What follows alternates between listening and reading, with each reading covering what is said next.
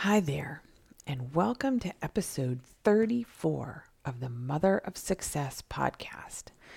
I am your host, Heather Hennessy of Heather Hennessy Life Coaching, and I am so glad that you are with me for today's episode. This podcast is for working women who are new mothers. I am going to start, as always, by asking you to breathe with me. Whatever you are doing right now, take six deep breaths with me in through your nose and out through your mouth.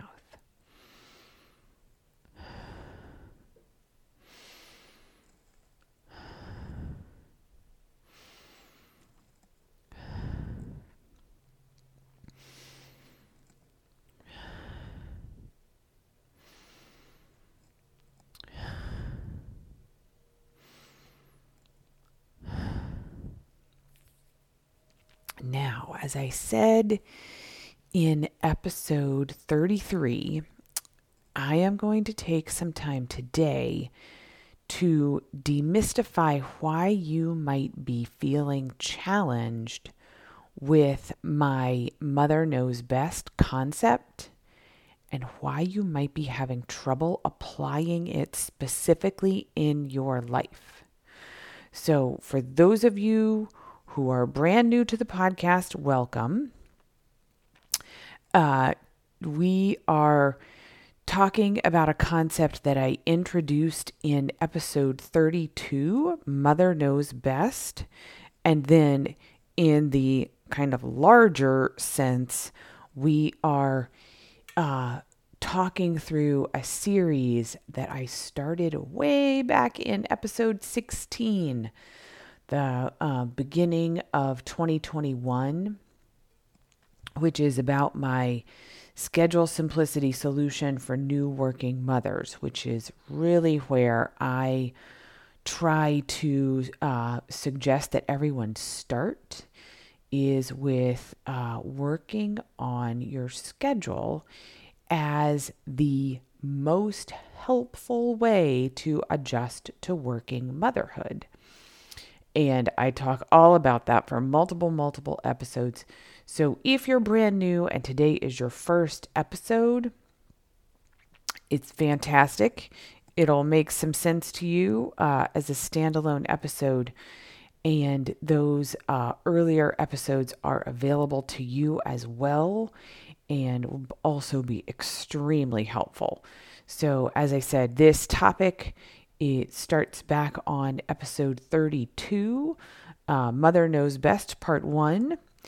And then the most recent episode is episode uh, thirty-three, Mother Knows Best, part two. This is Mother Knows Best, part three. And then if you want to get all the way deep into my scheduling tool, go back to episode sixteen. Okay, fantastic. So again, Mother Knows Best. It's not like a light switch, right? We don't kind of like slip into that automatically. Some of us do, some of us don't. But, you know, I'm talking today for people who are finding the concept to really be a bit challenging. And this podcast is also one hundred percent relevant to you if yesterday was your first Mother's Day and you didn't like it. Oh, what did I just even say? What if you kind of hated your first Mother's Day? So today I am recording this on the morning of Monday, May tenth. Mother's Day was yesterday. Uh, May ninth, Sunday, May ninth of twenty twenty-one was Mother's Day. And it was not my first Mother's Day. So I, I have a little, I have a, a few under my belt here. And I was able to sort of draw some contrasts between my early experiences and the one I had yesterday. And there are those of you listening to this podcast who just had your first Mother's Day and you hated it. And you can't tell anyone. And you kind of can't believe I just said what I said. Oh, your first Mother's Day felt awkward to you. Being the focus of attention for the reason, the sole reason that you are a mother was bizarre. To be on the receiving end of people saying to you, Happy Mother's Day, and you're sort of cringing inside. If you experienced Sunday, May the ninth of twenty twenty-one, in a state of more negative emotion than positive emotion, and you are beating yourself up that you didn't enjoy it more. If you are glad that it's over and that you don't have to do it again for a year, oh my God, who is with me on that? More here in a moment, but let's plant this flag hard, because this is meaningful and significant and nobody talks about it. So before we dive deep into Mother's Day and your first Mother's Day and some other larger issues, I'm going to give you a very practical suggestion regarding Mother Knows Best. This kind of almost falls into like the... like the brain hack category. Um, some people don't love the term hack because it implies like a, you know, an unnecessary shortcut. But I'm going to use it here as, as like a short term, uh, you know, a, a shortcut of its own. Um, but this is actually leveraging some brain science in order to help you embrace this extremely useful tool of Mother Knows Best. If you are resistant to my concept of Mother Knows Best, and if your brain just does not seem to be on board, if you're confused about it, and my and the confusion sort of feels persistent, like the confusion is not dissipating, then my advice is to go back and re-listen Listen to this episode, listen to number thirty-four, and then go back and re-listen to episodes numbered thirty-two and thirty-three. And then walk through your life for a week, an entire week, finding examples of places where you know best. Places in your life where you are the person who is the expert, who is not confused, places where you are authoritative, decisive, knowledgeable, confident. I want you to find a variety of places at work, at home, just wherever you deem yourself to be the undisputed queen of something. So, why am I saying to do this? Because part of what is happening as you encounter this concept and you're and you're not embracing it uh, with ease, part of what is happening is that your brain is rejecting the notion that you know best, that it's possible for you to be a mother who knows best. This is not your fault. You're, you're not broken. Your brain is not broken. This is just your brain function on default in a way that is not serving you right now and is blocking you from the use of a very, very helpful tool. So, you know, what do we do about your default brain? We counter your default brain by intentionally giving your brain the job of finding places where you do know best and like logging them. We are gathering evidence. So at work, no one, and I mean no one, talks to important people at our firm's biggest client without me also being present, because I know that client best.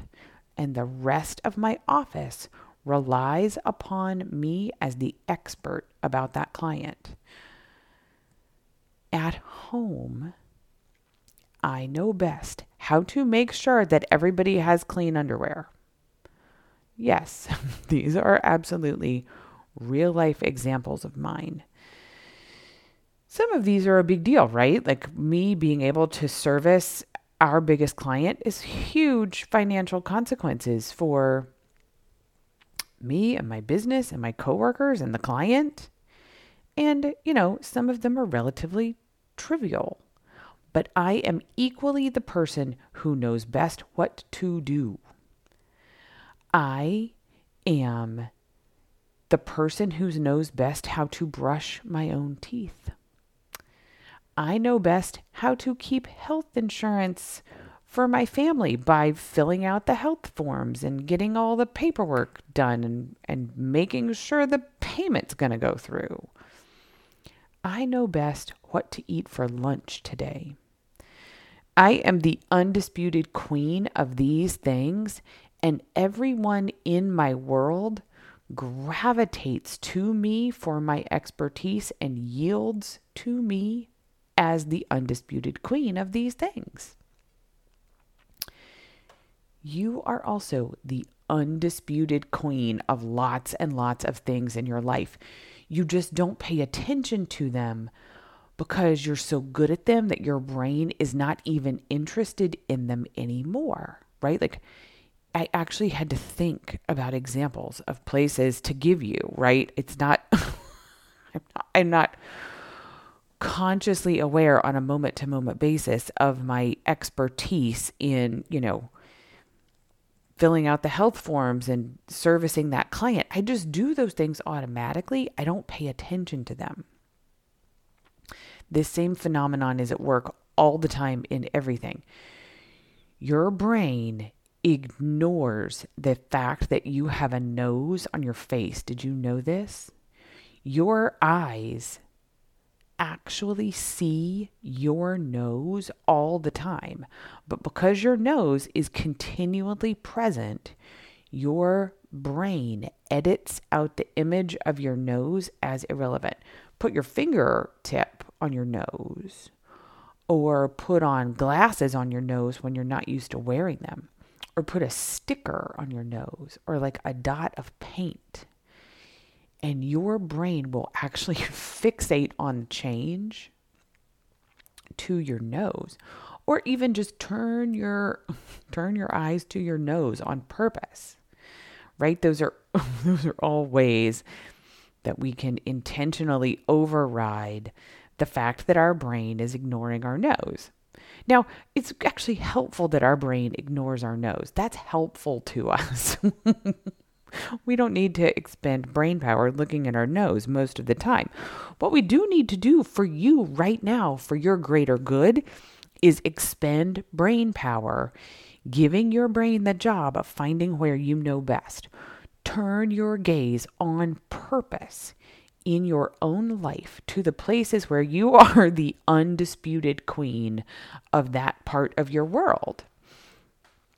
And then once you have found a bunch of those places, then go back in your brain and remind yourself of how you got there. How did you get to be the undisputed queen of that thing? How did you get to be the person who has the most knowledge about that thing and who everyone else in your world gravitates to you as that expert? Now, the places where you just have sort of natural talents and skills that are effortless to you, those are not especially useful in this undertaking, right? If you're the, you know, undisputed queen of, like in my case, right, clean laundry, That's just because I like clean laundry and I just do the rest of the laundry in the house, right? It's actually me sort of doing something that I find to be easy that, you know, kind of serves me. That's not especially useful. What is useful for this undertaking are the places where you intentionally built expertise, where you worked, where you studied, where you overcame difficult hurdles and challenges. Those are going to be the valuable places for this undertaking to adjust your brain to Mother Knows Best. That exercise will open your brain to the memories of your trajectory from sort of not knowing what you were doing and how to do it through whatever path you took to the point where you're now the ma- have mastery of that thing. Like, I can go back and remember, you know, this client that I was speaking about. I can remember when they were a brand new client and I didn't know their names very well and I didn't know their personalities, and we sort of weren't all that familiar with the corporate culture, and I had to learn the subject matter. I had to do a lot of like studying about subject matter that was new to me, right? Like, that took work. We've now been working for them for I don't even know how many years. Anyway, it's been like years, and I can look back and say, yeah, I've like attended the conferences. I've sat through the meetings. I've participated in the, you know, this and that and the other. And I am now the undisputed queen of that client. And I can track all the work it took me to get there. You see how useful that is to me? So this phenomenon that I'm describing where our brains ignore what it thinks is not relevant, it happens all the time, right? In everything, by the way. Um, and I'm not a brain scientist, as I've said before. I am not. But I am fascinated by this concept in my own life as like a human walking around the planet. And And it, you know, I get it that our brains want to be efficient. And part of that efficiency is that there's an entire portion of neurons of our brain that are devoted to deciding what is relevant and what is not relevant. So your job here is to train your brain that it is relevant to you, that you have the capacity to become a mother who knows best. Like, my current, like, favorite example of this is, is anybody else paying attention to uh, the Mars rover Perseverance and the little flying, uh, flying helicopter Ingenuity? So, we are at my house, in part because we have a young child who is fascinated by all this stuff. But like, if you had asked me the question, like, are we going to put people on Mars? If you had asked me that a couple weeks ago, I would have been like, I don't even know what you're talking about. But now, because I'm paying attention to these things, right? I've like paid attention to Perseverance and Ingenuity and what they're doing on Mars. I'm like, oh, we're for sure going to put people on Mars. We might put people on Mars in my lifetime. Like, for sure, this is happening, right? Like, just, this is just a difference in me training my brain in that direction, right? Like, my son and I have been watching Perseverance drive around Mars. We've watched watching Ingenuity sort of like fly around Mars. And there's all these videos on like YouTube and stuff. And we're seeing these reports about the ability, they figured out that we can create oxygen on Mars and all these other like scientific breakthroughs. And my brain is now totally on board with people going to Mars very, very soon. And I'm like, I'm so sure it's happening. I'm like, and I'm like enjoying it, right? So something that went from not a part of my brain at all, you know, a month ago, I'm now like fascinated and I'm, and I'm enjoying it, right? I, I'm finding learning. I'm like finding my own capacity to like know things that I didn't know before. And it's fun, right? Do you see how I've done that? I've sort of made this entire undertaking kind of fun for myself.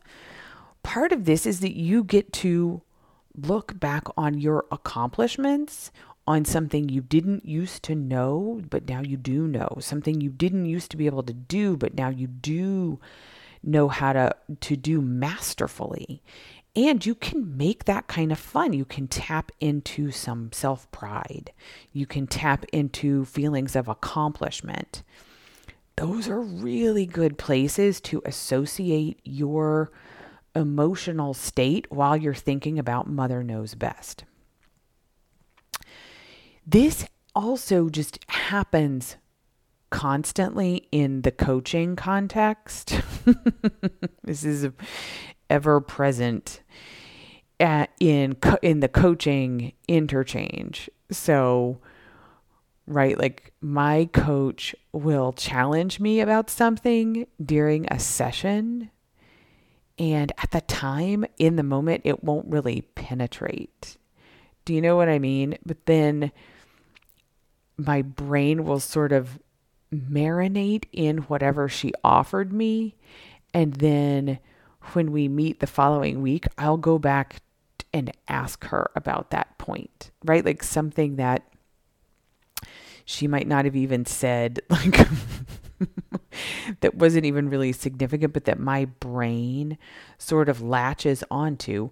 Part of the reason that I'm able to do that is because I'm undertaking this constantly, right? Like this sort of like I'm changing, I'm watching myself change, I'm watching myself develop skills, you know, I'm paying attention to the things that I want to teach all of you, I'm paying attention to how my clients are going through the world. So, you know, through that filter in my brain, I am paying attention to that. So this is why I pass that along to you as a way for you to be more open to the coaching that I'm giving you in these episodes.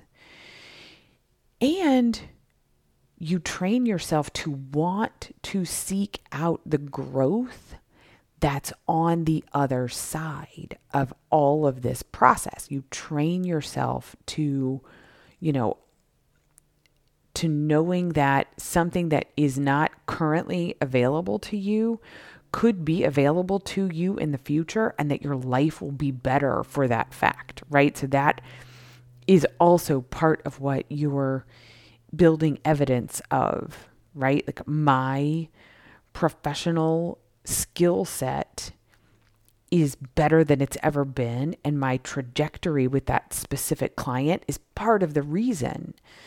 And so I look back on that and I'm like, yeah, when I learn stuff, when I learn new stuff, I'm better off. And when I learn new stuff, my clients are better off. And you will have the ability to give yourself examples who where you've done the same. So I mentioned this at the beginning of the episode where I talked about like my listeners who are moving through these episodes in real time. I think I talked about this at the beginning of episode thirty-three, right? For those of you who are moving through this in real time, you had a week between the introduction of the concept and then my examples.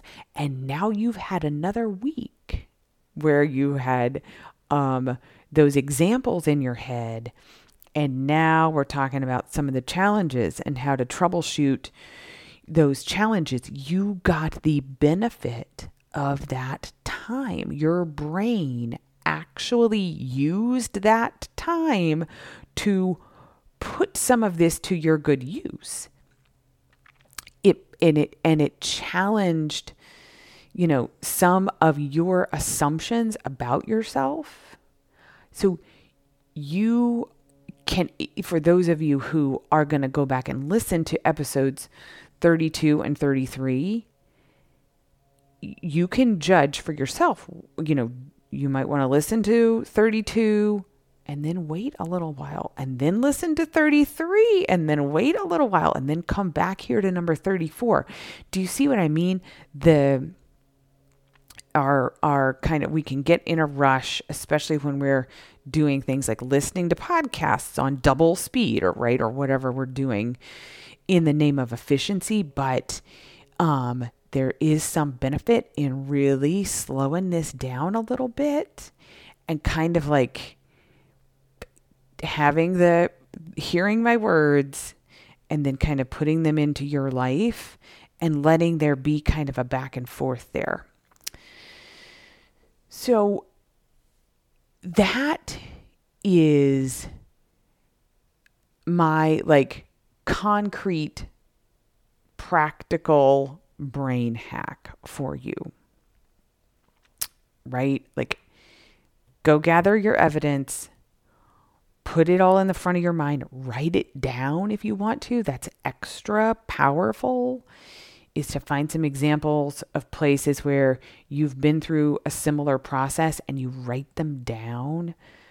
Very helpful. Even if you're not a person with like a journaling practice, just sit down, you know, with a piece of paper and write some of that stuff down. And so, so that is my kind of hack, quote unquote. So the other things that are, that are arising for you and arise for a lot of us when we work through this mother knows best concept are bigger issues, right? Where coaching is just really, really helpful. So this is not just the human brain's natural reluctance to new concepts and change. This is the, the places where we have internalized beliefs about ourselves that need some work. Back to Mother's Day. That first Mother's Day. Oh, boy, oh boy. Maybe you had a picture of what it should have been like or felt like. Maybe it was supposed to have been idyllic and sweet and a memory that you would cherish forever. Something like a lovely brunch and some nice flowers. And maybe you had some of those things. But at the same time, maybe your day started with a giant diaper explosion and you got poop all over your outfit. And maybe it ended with a fight with your partner, right? The picture in your head and the reality of what was actually happening might have been really far apart.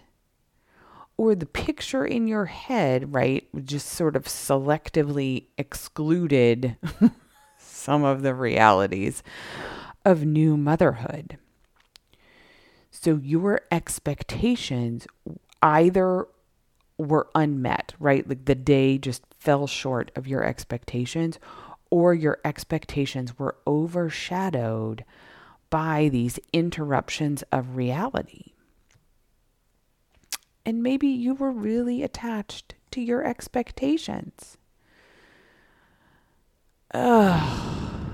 Again, I say ugh. And put, put all of that together, right? The expectations that either were not met or that were overshadowed by reality that did not feel positive. And it's sinking in for you that that is motherhood. Period. Expectations are not met. That reality, no matter how much poop it involves or how many, you know, arguments, that that rules the day. On Mother's Day, on every day, write your fantasy about what motherhood and working motherhood would be for you.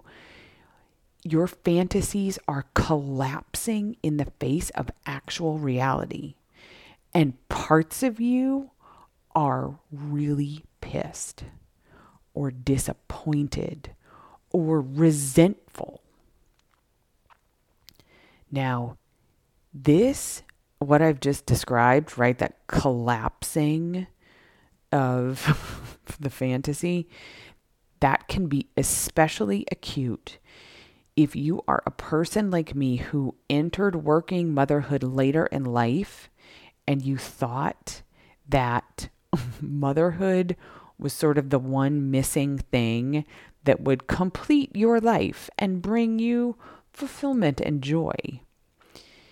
And then you have a Mother's Day experience that just punctuates how wrong you were.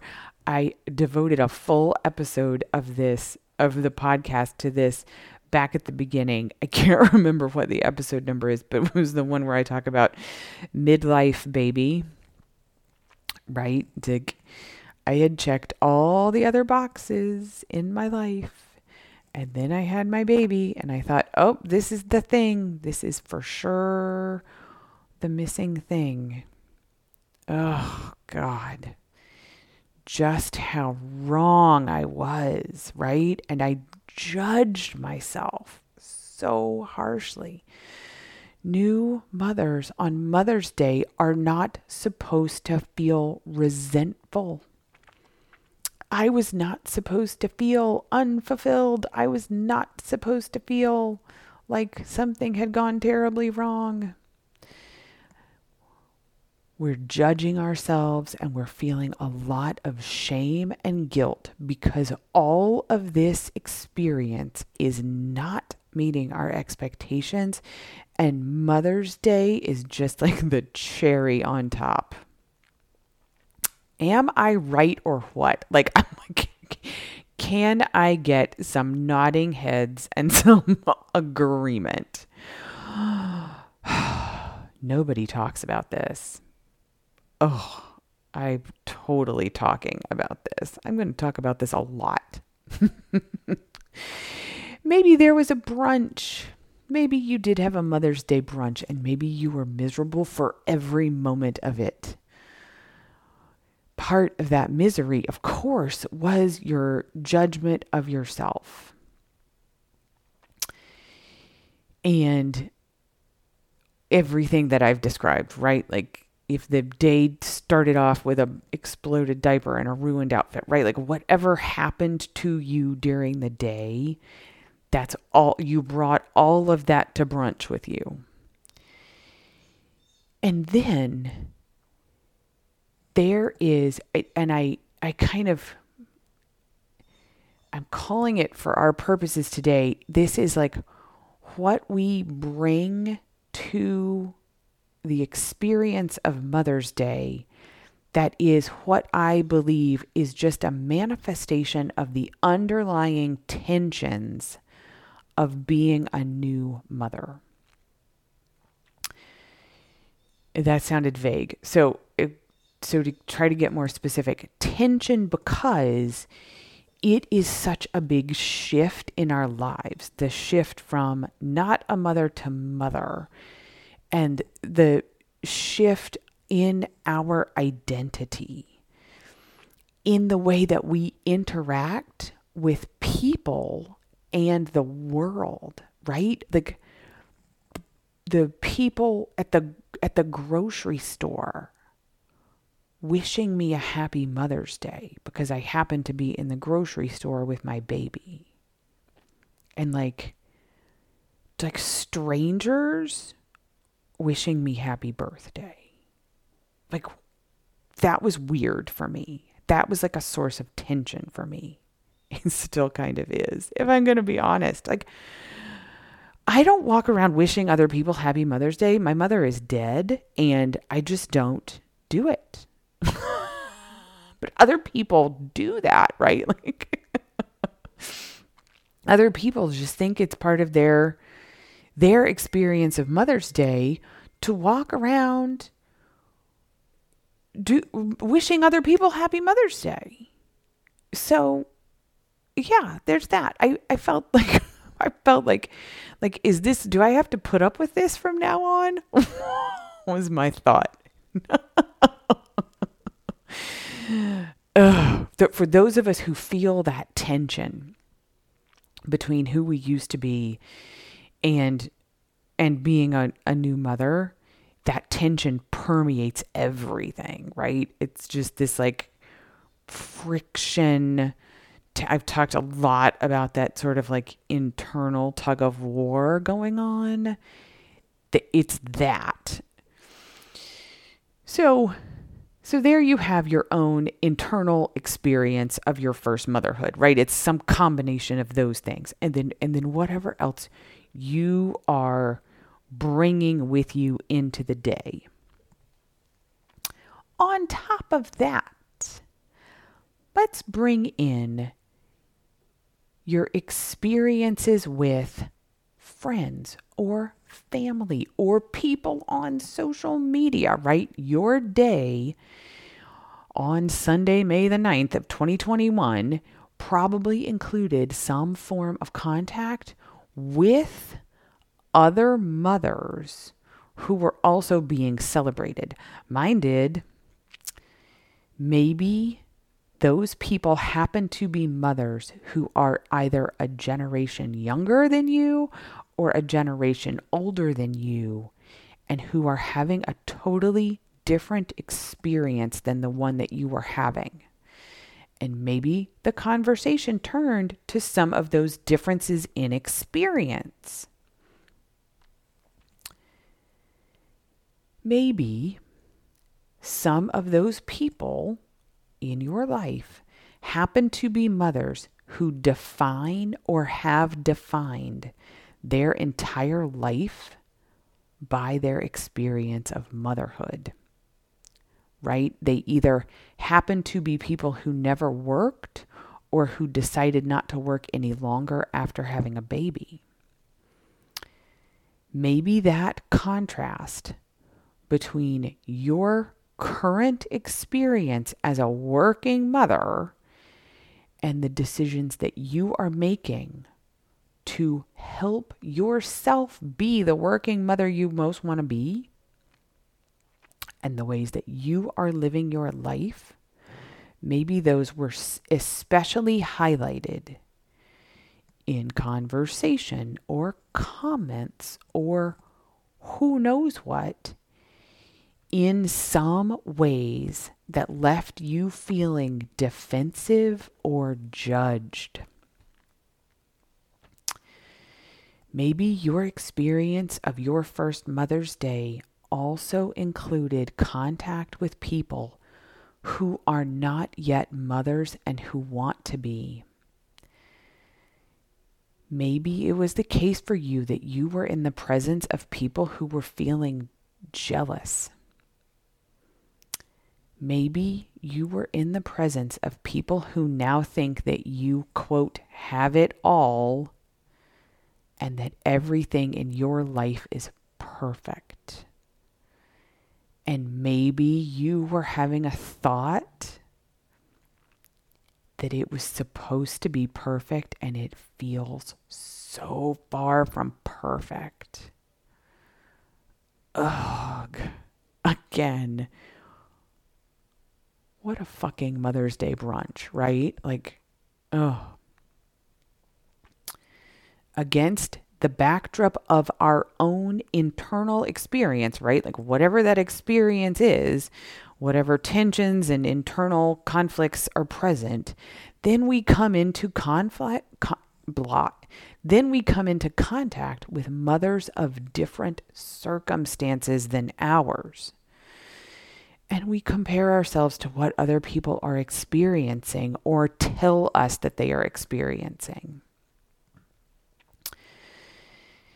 Maybe part of your day included scrolling in your social media feed and seeing the Mother's Day posts from some of your favorite influencers who, oh, by the way, shot those photos a month ago with a professional photo shoot, right?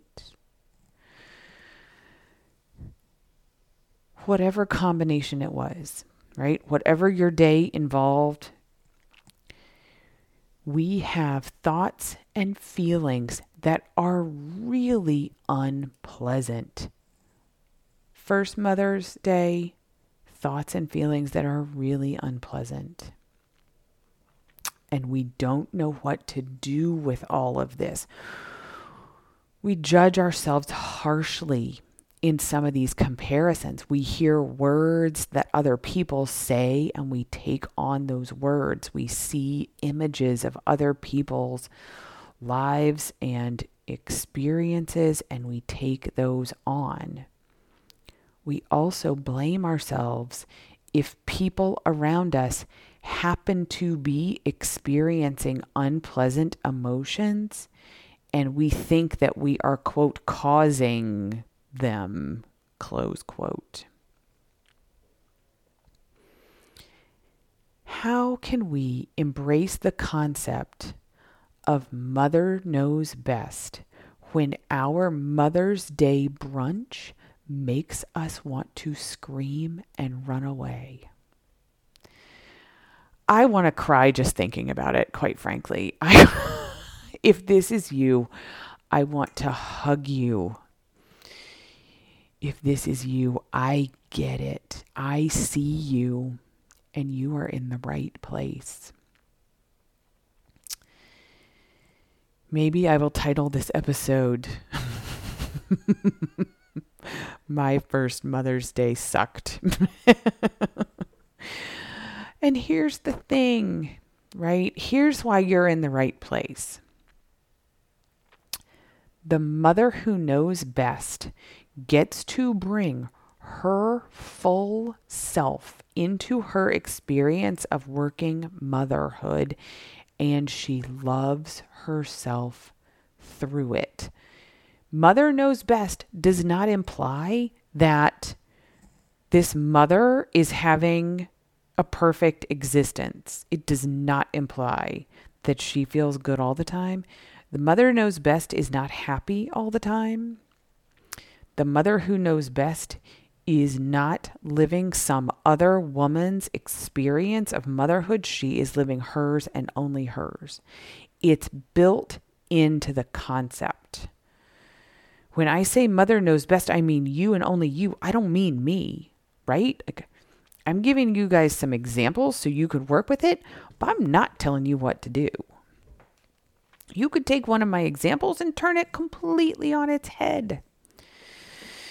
As long as you like your reasons, as long as they're your reasons and you like them, you can do whatever you want to under this concept. And you can be yourself, having your experience.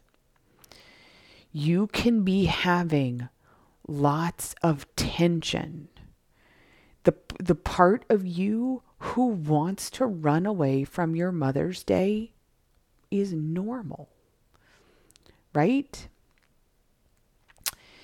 If Sunday, May ninth, twenty twenty-one was your first Mother's Day and you hated every minute of it, nothing is wrong with you and it is still possible for you to know best.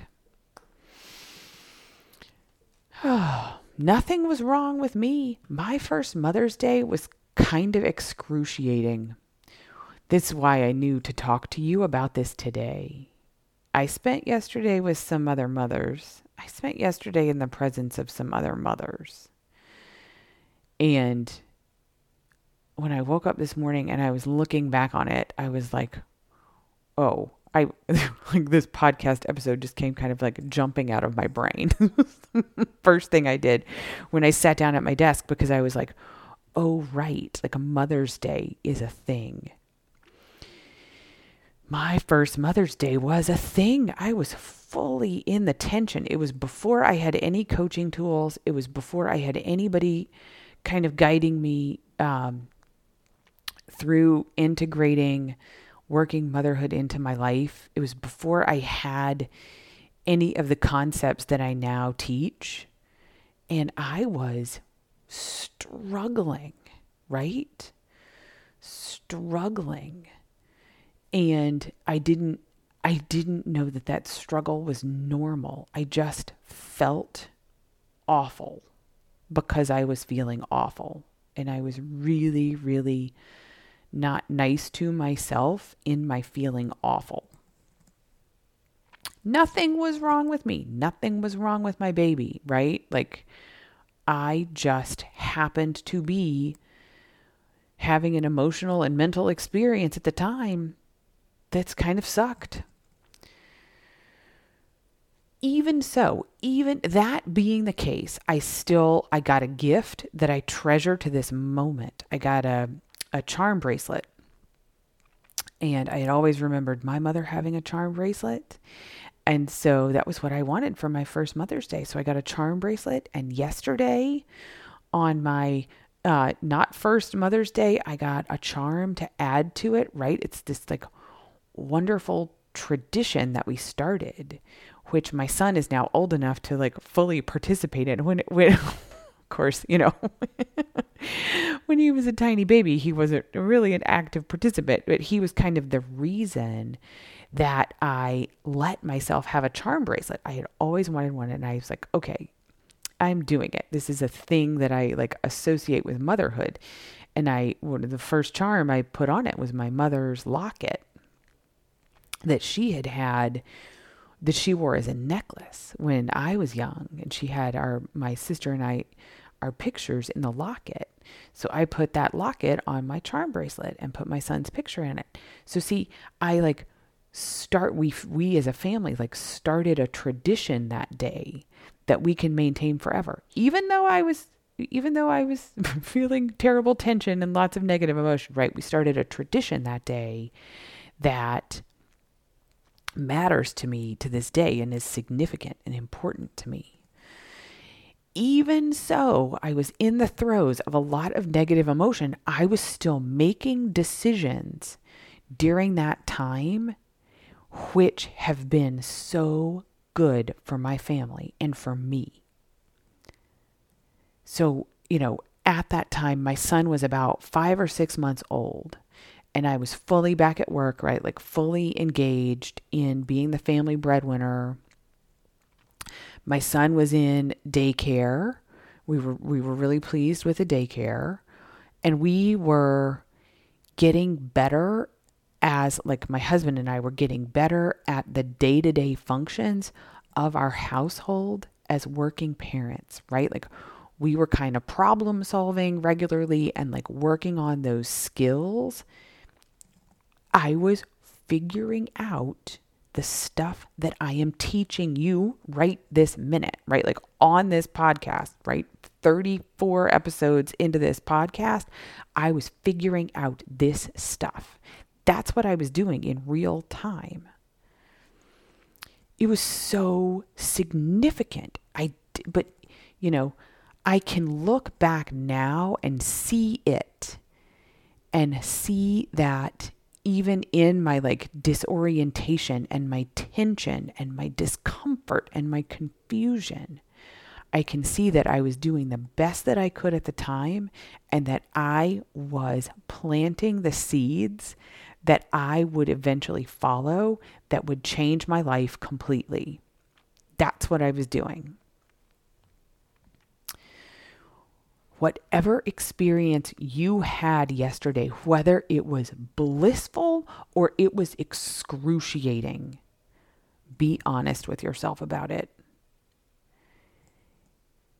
You get a lot of traction and, and like help with yourself if you're honest about it. I want you to also be completely honest with yourself that you are fully capable of implementing my mother knows best concept into your life and, and using it to your advantage. You're capable of doing that right now. You are fully capable of dropping any and all comparisons to other mothers.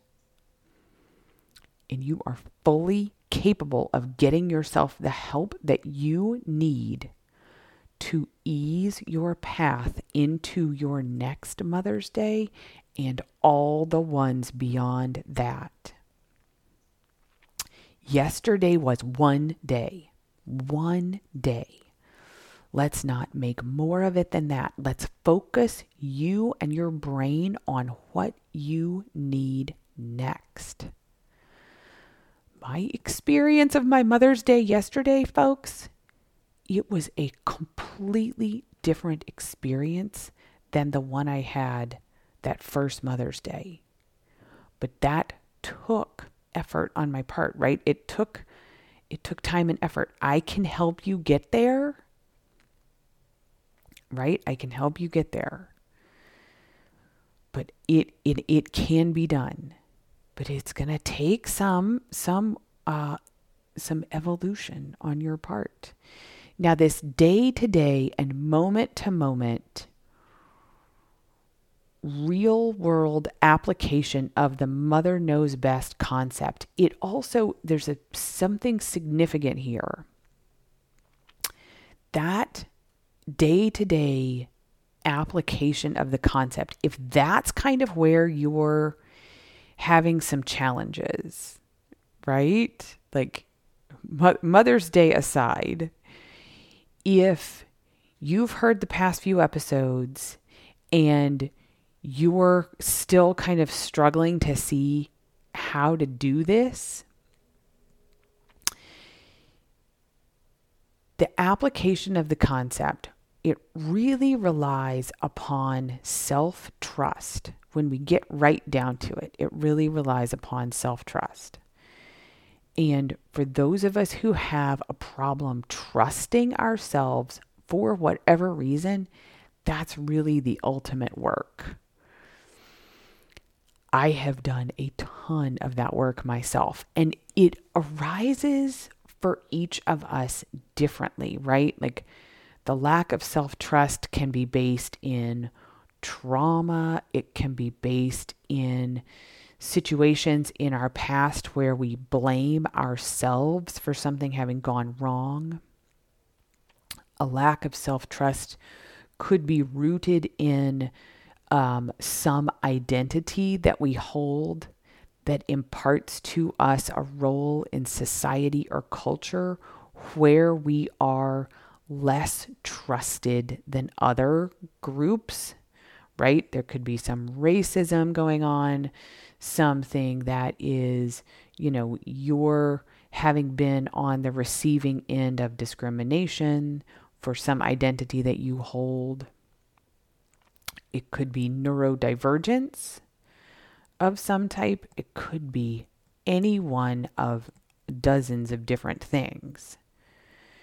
So taking some time to work through whatever is arising for you as you're trying to implement Mother Knows Best. If you're having a thought, not mothers like me, that would be a telltale clue that you're having one of these kind of self-trust or or or, or a variety of them arise for you. In, in, oh, by the way, I've had, you know, I don't even know how many of these come up for me um, over time, but it is, um, it's worth talking about, right? Because our brains, again, don't necessarily go there unless we tell them to. Like, Mother knows best. Like, brain, I want that to be true. Right? You sort of challenge your your kind of limiting beliefs. You challenge what your brain is telling you and kind of get to work digging in. It can be so helpful over the long haul. It's, again, it's not a light switch, but it can be really helpful over the long haul.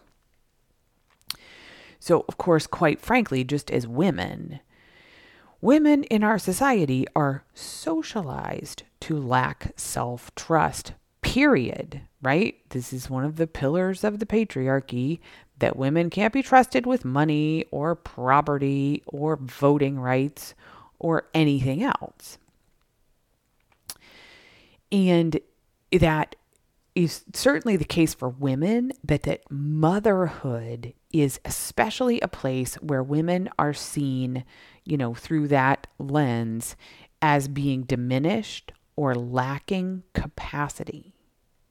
What? Right? Like, these are really antiquated notions. However, to the extent that we haven't done the work to sort of move ourselves past them, they could still be wreaking havoc in our subconscious mind.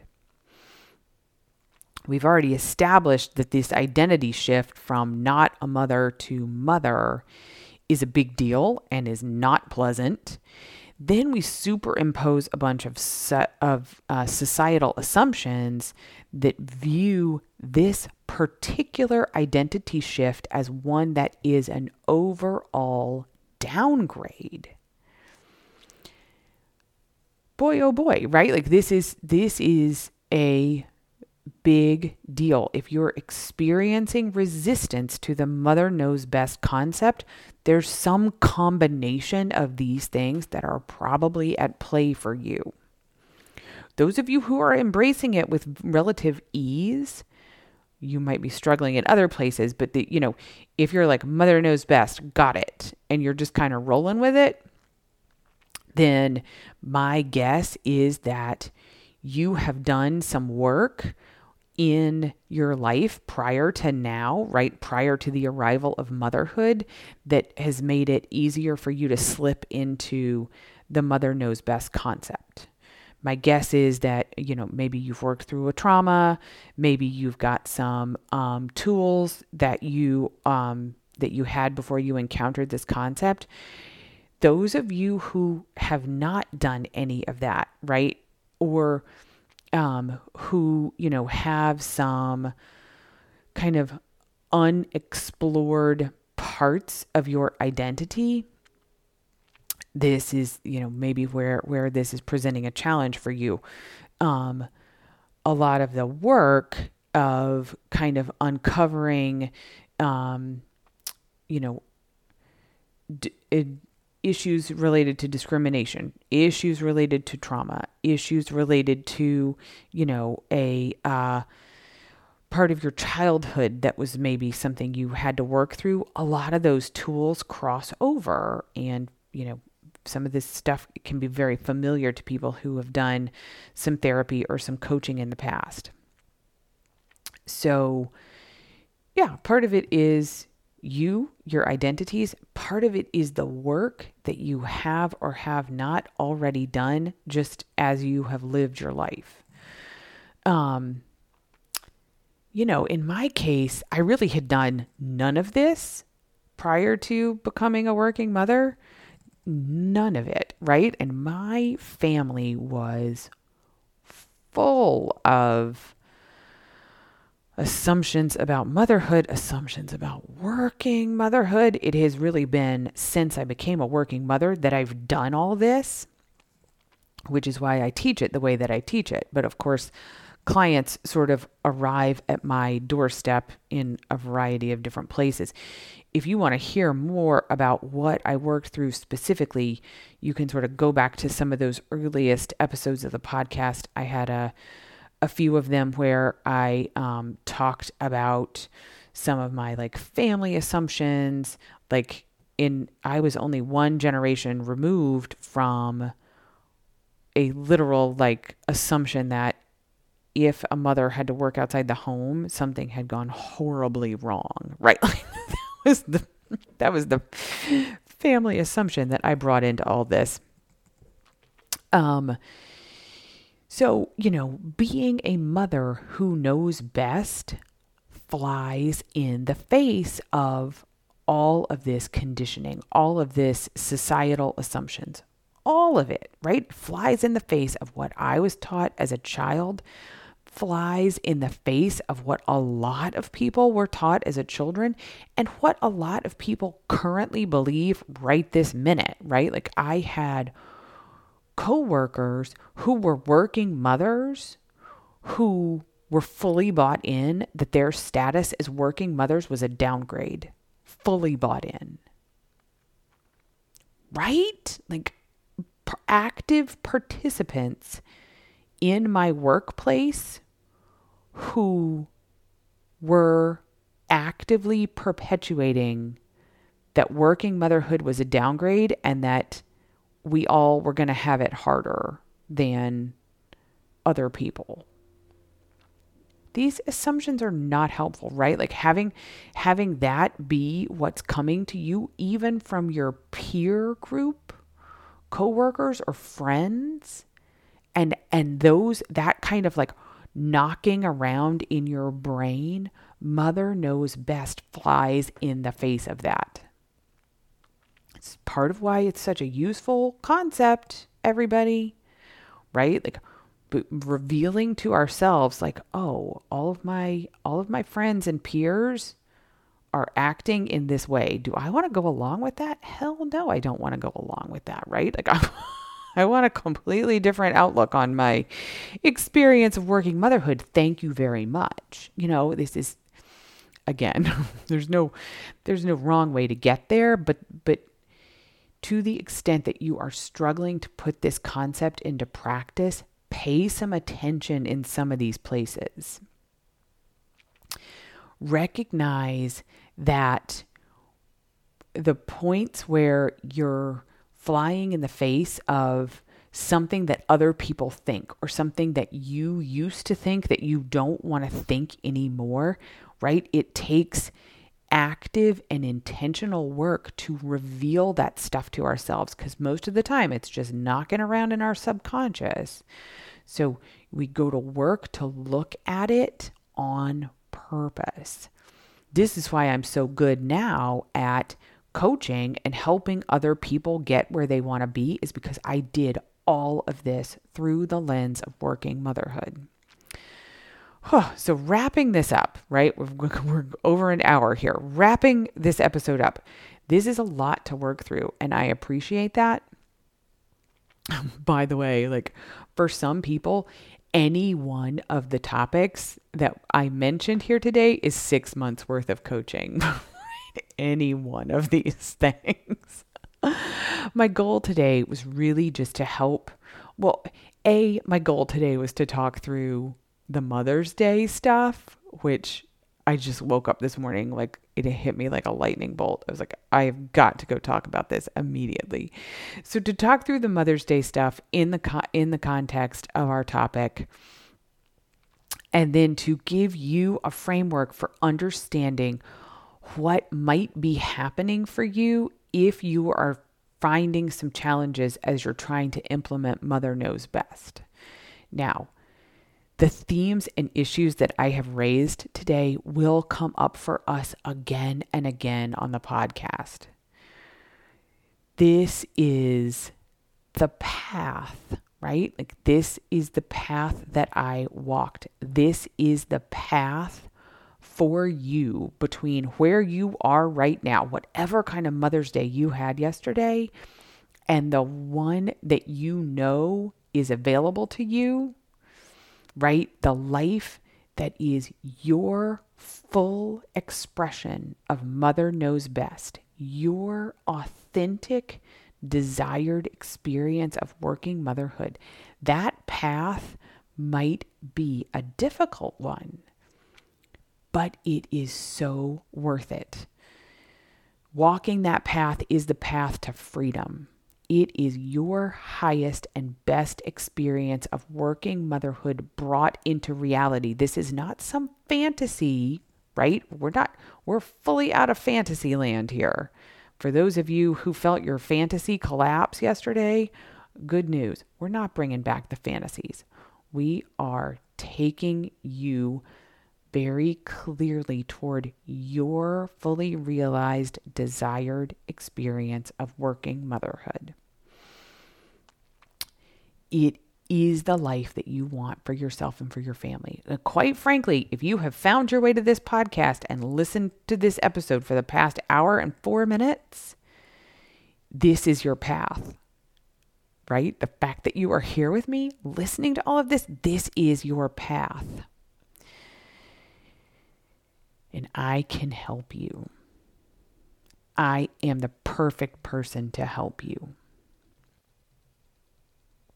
So make sure to come back next week.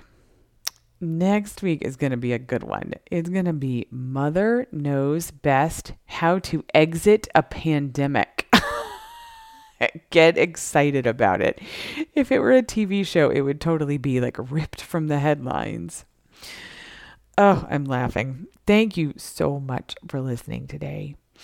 Please take a moment to subscribe to the podcast and rate and review if you have not already done so. And if I can be helpful to you as you become the working mother you most want to be, you can contact me through uh, my website or through my social media accounts. And all of those links will be in the show notes wherever you found this podcast. Take good care of yourself.